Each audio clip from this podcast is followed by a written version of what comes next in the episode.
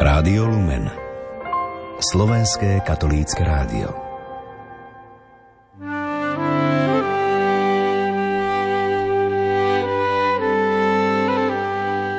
Program, ktorý si o chvíľu vypočujete, vysielame v repríze. Tretia nedeľa v období cez rok, takto je dnešný deň označený v liturgickom kalendári. Opäť sa stretávame v tento krásny deň pána, v sile jeho slova, ktoré si o chvíľu vypočujeme. Môjho stáleho hostia, oca Mariana Gavendu, vám už nemusím predstavovať, isto sa všetci tešíte na jeho výklad dnešného evanielia. Otec Marian, vítajte v Bratislavskom štúdiu Rádia Lumen. Ďakujem pekne. Dnešné evanelium sa odohráva v Ježišovom rodnom meste, Nazarete. Poďme sa spolu s evangelistom Lukášom pozrieť, čo sa tam stalo.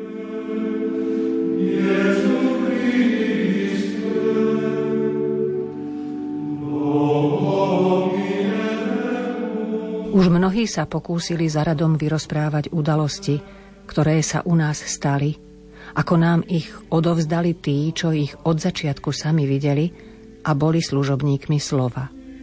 Preto som sa aj ja rozhodol, že ti to vznešený Teofil po dôkladnom preskúmaní všetkého od počiatku verne rad radom opíšem, aby si poznal spoľahlivosť učenia, do ktorého ťa zasvetili. Ježiš sa v sile ducha vrátil do Galilei a chýr o ňom sa rozniesol po celom kraji. Učil v ich synagógach a všetci ho oslavovali. Prišiel aj do Nazareta, kde vyrástol. Podľa svojho zvyku vošiel v sobotu do synagógy a vstal, aby čítal. Podali mu knihu proroka Izaiáša. Keď knihu rozvinul, našiel miesto, kde bolo napísané Duch pána je nado mnou, lebo ma pomazal, aby som hlásal evanílium chudobným. Poslal ma oznámiť zajatým, že budú prepustení a slepým, že budú vidieť, utláčaných prepustiť na slobodu a ohlásiť pánov milostivý rok. Potom knihu zvinul, vrátil ju sluhovi a sadol si. Oči všetkých v synagóge sa upreli na neho. A on im začal hovoriť. Dnes sa splnilo toto písmo, ktoré ste práve počuli.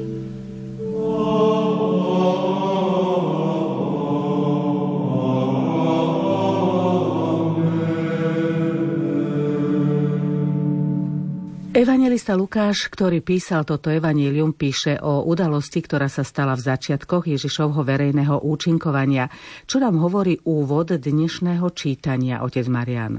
Je pravdou, že Lukáš opis verejného pôsobenia umiestňuje do Nazareta, hoci ďalší dvaja synoptici, aj Marek, aj Matúš, hovoria o tejto udalosti po tej vecnej stránke veľmi podobne, ale spomínajú tu už v období, keď Ježiš celkové jeho kázanie, aktivity sú v plnom prúde, je všeobecne známy. Nie je to nejaká nezhoda v chronológii, ale Lukáš chce dať na úvod to najdôležitejšie, preto začína práve touto udalosťou. Vieme, že Lukáš písal svoje evanelium pre pohanov a preto aj do úvodu, teda hneď na začiatok, dal to, čo považoval za najdôležitejšie pre svojich poslucháčov, pre svojich čitateľov. Všimnime si hneď prvé verše tohto evanelia, v ktorých Lukáš píše, citujem, už mnohí sa pokúsili za radom vyrozprávať udalosti, ktoré sa u nás stali. Na čo nás chce evangelista Lukáš upozorniť, keď hovorí o tom, že mnohí sa pokúsili opísať udalosti súvisiace s Ježišom alebo hovoriť o nich? Vieme, že okrem štyroch evanílií, ktoré sú kanonické, ktoré si církev uchováva, tých pokusov opísať Ježišov život bolo veľmi veľa. Tomášovo evanílium a mnohé ďalšie tie apokryfné evanielia. Ale práve to je ten rozdiel, že Lukáš zdôrazňuje, že on podáva to, čo od začiatku videli a boli tí, ktorí to vyrozprávali služobníkmi slova, teda nielen svetkami udalostí, ale boli včlenení do toho vnútorného porozumenia udalosti. Preto je ten rozdiel, toto nie je pokus vyrozprávať Lukášovo evanielium, ale ako ich odozdali tí, čo ich od začiatku sami videli. Tu je zaujímavá paralela, keď sa hovorí o Mojžišovi jeho súčasníkov, že videli pánov hlas. A to nie je žiadna ani chyba prekladu, ani v origináli nejaké zlé vyjadrenie, počúva sa ušami a pozera sa očami, ale vidieť ušami znamená pochopiť vnútorný význam. Môžeme povedať nejakú matematickú pravdu, poučku, ja ju poviem, vy ju vypočujete si, čiže ste počuli, ale to, že stalo sa mi to jasné, vidím, že to je tak, ten vnútorný zrak, tá tzv. evidencia intrinseka, čiže tá jasnosť, ktorá vyžaruje zo samotnej pravdivosti veci, to sú len tí, ktorí to dostali vidieť. A to je práve ten podstatný rozdiel medzi inými bežnými autormi, ktorí sa pokúsili už za Ježišových čias opísať všetko, čo sa dialo a ktorí potom ešte nespočetne veľakrát sa pokúsili napísať Ježišov životopis a rozdiel medzi evangelistami, ktorí mali dar vidieť to, čo počujú, teda preniknúť do hĺbky.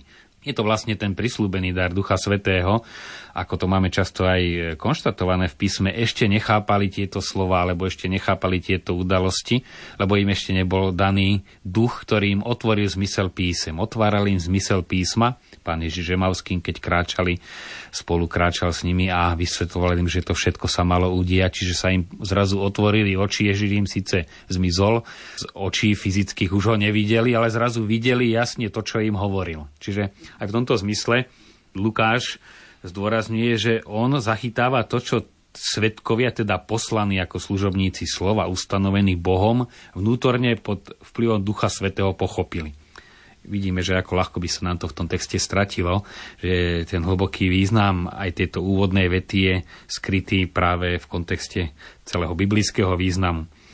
Ďalšia veta, ktorú sme v Evangeliu počuli, bola preto som sa aj ja rozhodol, že ti to, vznešený Teofil, po dôkladnom preskúmaní všetkého od počiatku verne rad radom opíšem, aby si poznal spoľahlivosť učenia, do ktorého ťa zasvetili.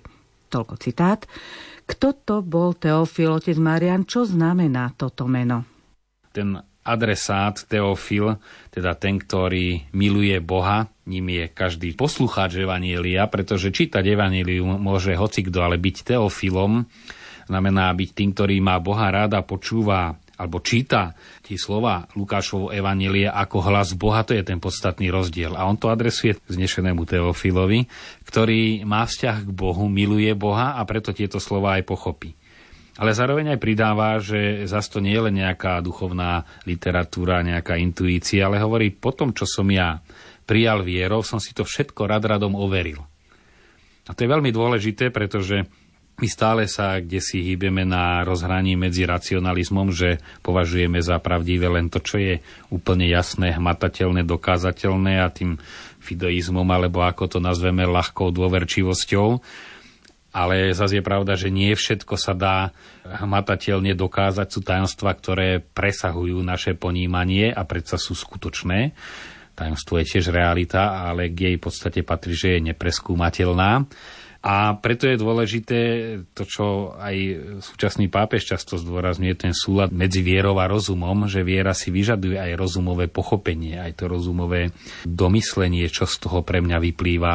Ten postoj viery je vnútorný, je to dar, ale už rozmení na drobné, čo teda znamená, keď ja verím, ako sa to má prejavať v konaní, tam zasahuje aj rozum a ľudská úvaha. A zase uvažovaním prichádzame na potrebu veriť, pretože prídeme po hranice poznania. Vidíme, že Lukáš, e, ktorý bol vzdelanec, e, bol lekár, kde platí exaktná veda, si dal tú námahu, že tomu, čo prijal z vierou, ešte raz overil, preskúmal a potom rad radom opísal a ako hovorí, aby si poznal spolahlivosť učenia, do ktorého ťa zasvetili. Čiže tu vidíme, že to rozoberanie dochádza ako druhá vlna. Najskôr človek vo viere príjme ale potom si to aj rozumovo zdôvodní. Inak by sme prišli len po hranicu nášho rozumu, lebo viera presahuje rozumové poznanie, ale nie je proti nemu. To sú ako množiny, ktoré kedysi v škole zaviedli, že tá veľká množina má svoje podmnožiny, tak aj viera má podmnožinu rozumu, čiže zahrňa všetko rozumové, ale ešte aj presahuje. A preto aj Lukáš používa túto metódu. Ty si už bol zasvetený, ty si to vnútorne prijal, a teraz ti dám ešte aj dôkazy, aby si poznal, aké je to spolahlivé. Tak ako minulé desaťročia bolo potrebné vieru vyznať postojom, niekedy aj e, rizikom, že človek príde o zamestnanie, že sa nedostane na vysokú školu, prihlásiť na náboženstvo, ísť do kostola. V dnešnej dobe takto viera nie je skúšaná, ale je skúšaná množstvom rôznych polopravd, vtedy boli či tak jasné, že kto bol trošku rozumný, tak tým primitívnym ateistickým argumentom neveril, lebo sa priečili aj zdravému rozumu. Ale teraz sú pospletané polopravdy a je potrebné ozaj do tej viery ako postoja, ktorú prežívame, vnikať, aby sme jej aj rozumeli. To bol dôvod, prečo Lukáš písal Evangelium. Aby si rozumel, aby ti to bolo jasné a aby si vedel, že to je ozaj založené na faktoch. Pre nás je to výzva prenikať aj do tohto rozumového poznania. V dnešnej dobe skutočne v 21. storočí niečo aj nečítať o Evaníliu znamená nebyť schopný o ňom ľuďom hovoriť a to znamená neplniť to základné poslanie. Všetci sme poslaní evangelizovať a kto sa na to nepripravuje, no tak nemôže evangelizovať alebo moralizuje, to sa nesmie a potom samozrejme ešte sa to preháňa tým takým demonizovaním. Všetko je zlé, tie rôzne konce sveta a satanizmy hoci kde na každom kroku. To je dôsledok toho, že sa poriadne neštuduje zdravá nauka církvy.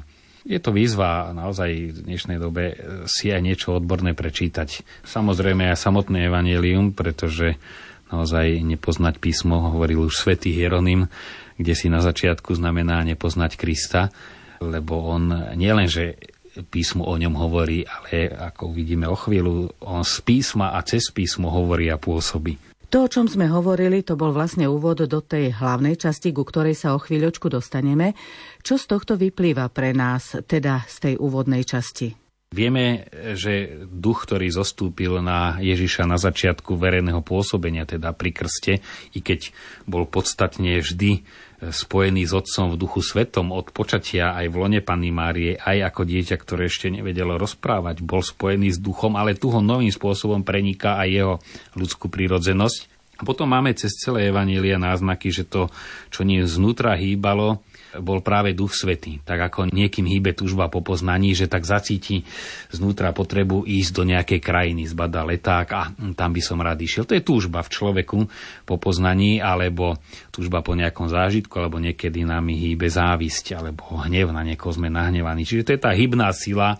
Láska je veľká sila, ale v Ježišovom prípade to bol sám Duch Svetý, ktorý prenikal jeho bytosť, pretože cez Ducha Svetého bol spojený s Otcom a vlastne to plniť vôľu Otca neznamenalo len vykonať niečo, čo Otec prikáže sprav to a to, ale proste byť stotožnený a konať tu na zemi to, čo chcel konať Otec cez svojho syna a to vlastne bolo spôsobované tým prúdením Ducha Svetého, tak ako prúdenie lásky, sympatie človeka podnecuje niečo spraviť, alebo zase niekedy nenávisť, človekom hýbe skrytá nenávisť, skrytá závisť. To sú tie síly, prirodzené. No a Ježišovi to bola sila, ktorou bol Duch Svetý. A práve v jeho sile, teda hnaný duchom znútra, nesený duchom, prichádza do Galilei a vlastne v tejto istej sile aj pôsobí.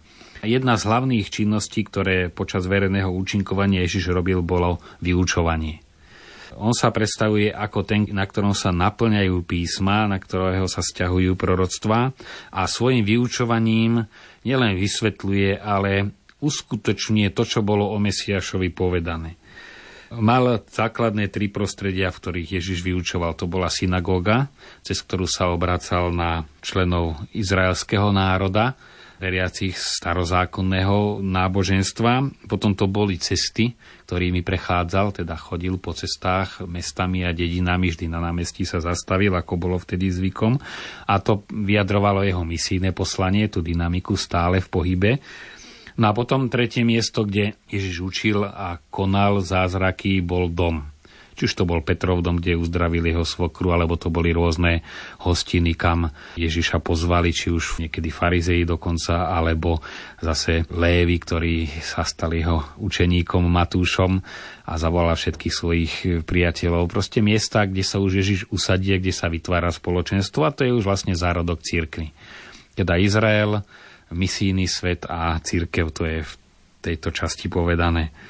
No a tu je práve ten podstatný rozdiel medzi e, prorokmi, ktorí len tlmočili Božiu vôľu, teda Boh povedal, spravím to a to a oni boli akoby Božími ústami, Najčastejšie aj skutočne ústami to oznamovali, hoci tiež proroci mali aj rôzne prorocké gestá, napríklad Ozeáš, že si na pokyn Boha vzal prostitútku za ženu a povedal, takýto je Izrael a ja si ťa predsa zoberiem. Čiže aj prorokovanie gestom. Máme viacero takých príkladov v starom zákone. No ale tu už Ježiš e, nie je prorokom v tom zmysle, že by len oznamoval, že by bol ústami svojho otca. Vidíme, že on na rozdiel od prorokov hovorí, ale ja vám hovorím. To, čo často máme v písme, hlavne pri veľmi dôležitých častiach, amen, amen, hovorím vám, to amen dáva skutočne veľkú váhu. Ja vám teraz hovorím, to je navodenie ozaj slávnostného postoja, kde hovorí z autority vlastnej, a to, čo hovorí, sa stáva skutočnosťou. Či už to pravidlo, ktoré povie, to potom platí. Vašim otcom bolo povedané, ale ja vám hovorím, celé blahoslavenstva sú na tomto postavené, teda e, celá reč nahore, tie nové pravidlá pre církev, pre novozákonný Boží ľud e, hovorí z vlastnej autority. No a potom tým, že Ježiš je Boh, jeho slovo je Božie slovo, tak aj pôsobí ako Božie slovo, teda je to tvorivé, pretvárajúce Božie slovo. Keď povedal človeku s vyschnutou rukou vystri ruku, tak on ju vystrie. Proste to sa stane. Dievča, hovorím ti, vstaň, a ono vstáva z ložka, hoci bolo mŕtve. To je ten rozdiel medzi slovami prorokov, ktorí len tlmočia, alebo aj medzi slovami e, kňaza, ktorý vysvetľuje, a samotného Krista, ktorý len čo to povie, tak to pôsobí.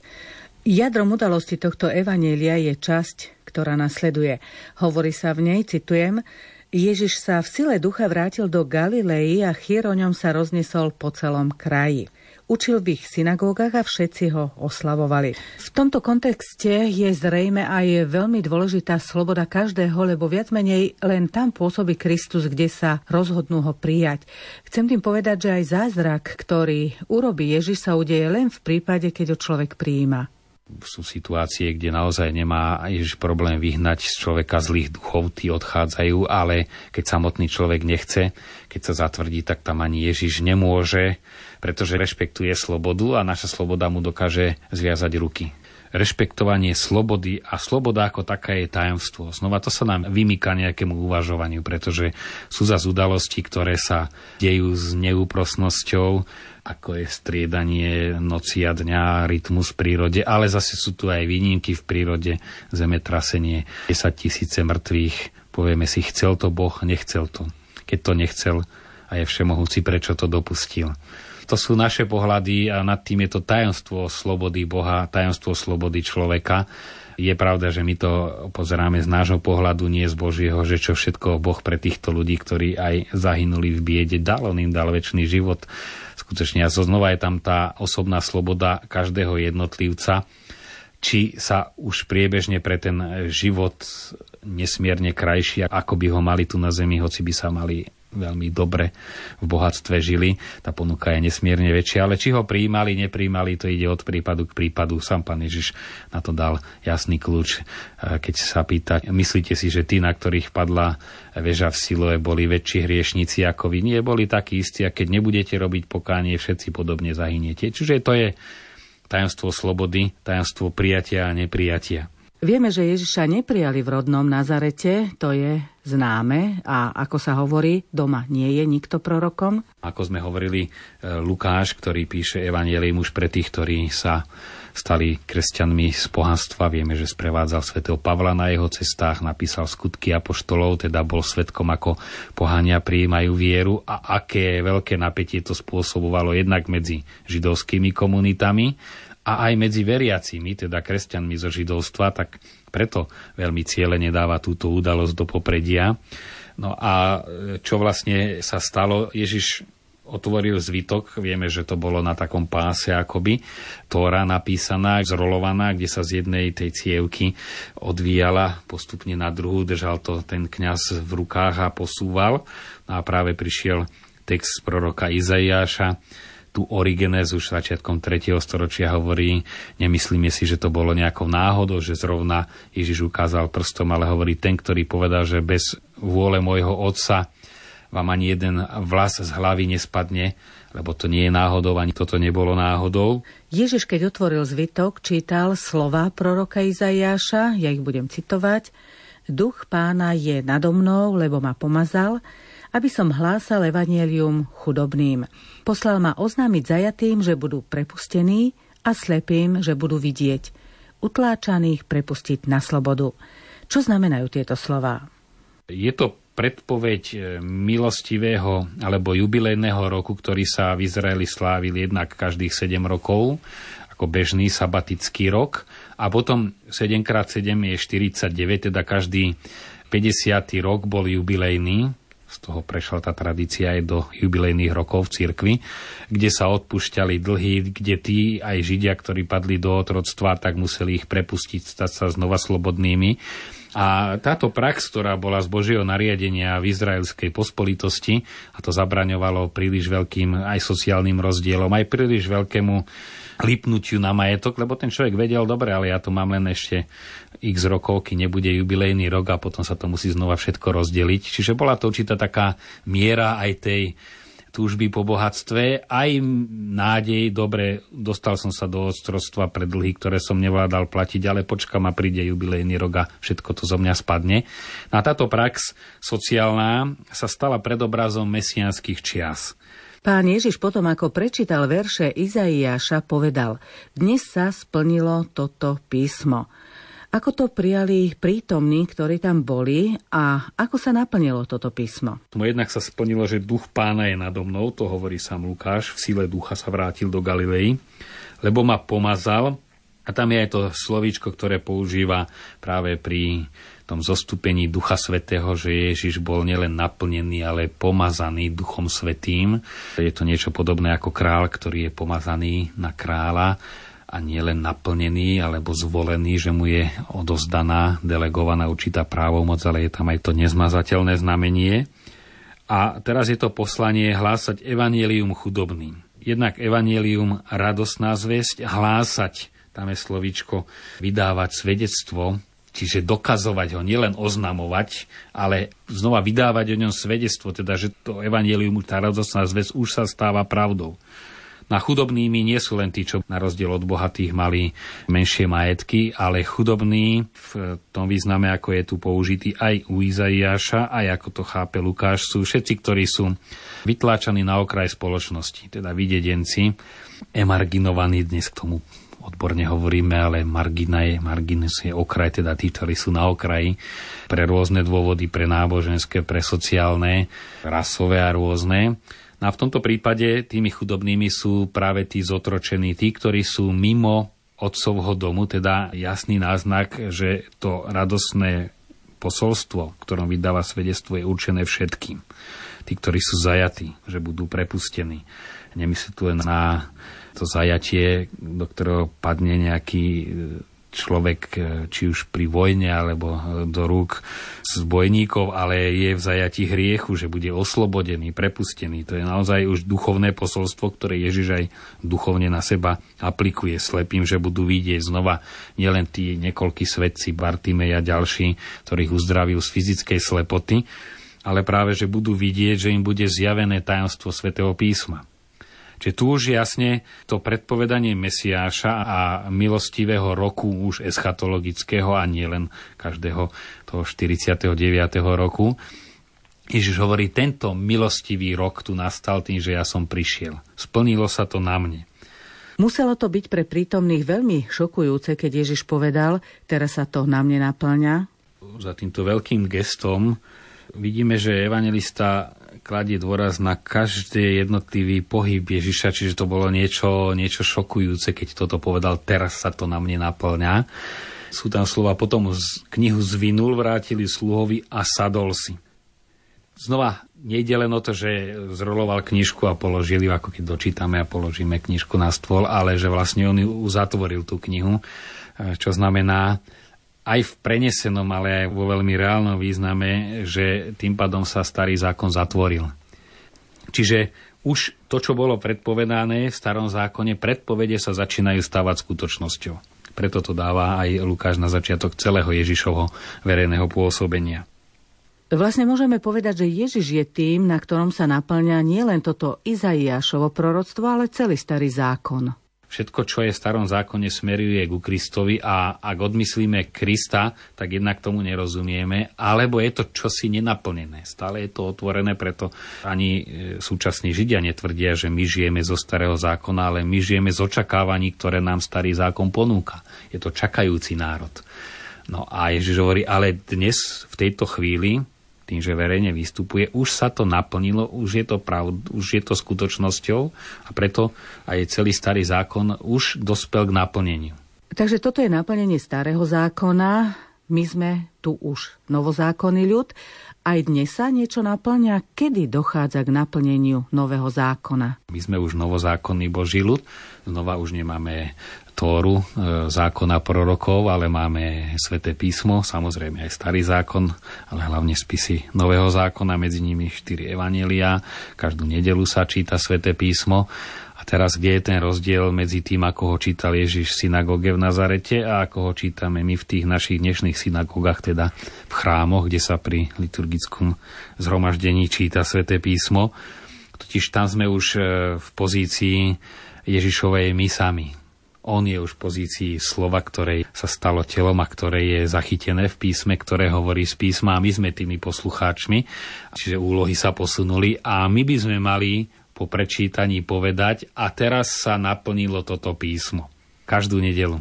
To amen po homílii by malo znamenať teraz to, čo je tu napísané, sa ide stávať skutočnosťou v mojom živote, v živote nášho spoločenstva v cirkvi, keď sa číta Božie slovo.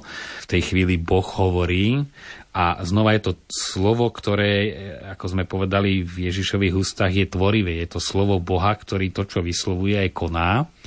No ale samozrejme, keď povedal buď svetlo, tak bolo svetlo. Príroda Boží hlas poslúcha, ale v prípade človeka naráža na našu vôľu, ktorá ho môže prijať a môže ho odmietnúť. Keď sa ešte vrátime k textu, je tu zmienka, že oči všetkých sa upreli na neho, teda na Ježiša. Čo môžeme postrehnúť v tejto udalosti? Toto by malo byť po prečítaní Evanielia, nie amen a už sa pozrieť na hodinky, koľko bude asi kázeň trvať, ale uh, tí ľudia sa na neho upreli, lebo to bolo čosi tak odvážne povedať, teraz sa toto na mne naplňa, že im to vyrazilo dých a veľmi úprene na neho pozerali. My by sme sa mali takto úprene pozrieť na tú knihu Evanielia a povedať si, teraz v tejto chvíli Boh prehovoril ku mne a ja mu mám dať odpoveď. Možno práve to je ten problém či tej rutiny a riziko tých, čo chodia pravidelne do kostola, že si tak, ako si sme si zvykli, že aj to vypočujeme a hneď to púšťame tým druhým uchom von, že ledva si už po onši spomenieme, o čom vôbec bolo to evanílium. A preto takéto stíšenie uvedomenie si teraz Boh prehovoril a to jeho slovo v síle slova zámerne aj túto reláciu sme takto nazvali. To, čo povedal, sa ide udiať v našom živote, lebo jeho slovo to je zážitok, to nie je informácia. Bez toho takého zastavenia sa a žustrnutia úžasu, veď to Boh teraz ten náboj jeho slova chce vo mne pôsobiť a rásť. To je ako semeno, ktoré ozaj už má v sebe to malé semienko veľký strom a všetko je tam už skryté, tak aj to semienko slova už obsahuje celú tú úrodu, ktorú môže v jednotlivom poslucháčovi priniesť. A teraz ustrnúť aj nad veľkosťou, že Boh to semeno slova zasadil do nás, čiže kus Božej podstaty vstupuje cez počúvanie Božieho slova do nás a zároveň aj ustrnúť nad veľkosťou vlastnej slobody a zodpovednosti, že my toto semienko samého Boha zárodok môžeme zmariť. Je to v našich rukách. No a tu ja to zvyknem hovoriť, že je to niečo ako potratová mentalita, totiž pri potrate aj pri tom e, umelom, ale aj pri prirodzenom, ktorý mnohí oveľa ťažšie ešte znášajú, pretože sa na to dieťa tešia a je to čosi dramatické, keď to dieťatko, ktoré ešte sa len začína rozvíjať a má tú túžbu žiť, zrazu nemôže žiť, je to čosi hrozné, keď sa do toho vžijeme. Takisto my práve týmito potratmi Božieho slova, že ono už, už spadlo do našej duše, už ho Boh zasial, už odznelo, sám Kristus prehovoril. A teraz my ho potratíme, proste zahynie, nedáme mu možnosť rozvinúť sa. A neprinesie ovocie, ale na to sa dá privyknúť a tak ako či už lekár, ktorý rutíne si zvykne robiť potraty, alebo žena, ktorá ich má viac za sebou, že tam príde určitá zatvrdilosť a veľmi hlboká zatvrdilosť, tak ja si takto vysvetľujem aj tú zatvrdilosť voči slovu, že my počúvame každú nedelu evanelium a niektorí roky, keď si to prerátame, koľko je to počúvaní a nič to neprinesie, to je veľmi ťažká duchovná diagnóza a máme dojem, že všetko je v poriadku. Tam sa dejú veľmi vážne veci, Božie slovo počúvať je veľký dar, ale je to aj veľká zodpovednosť, čo s ním spravíme. Je to veľká výzva pre nás všetkých a preto v sile slova toho Božieho konajme aj počas nasledujúcich dní. Na stretnutie s vami o týždeň sa tešia tvorcovia tejto relácie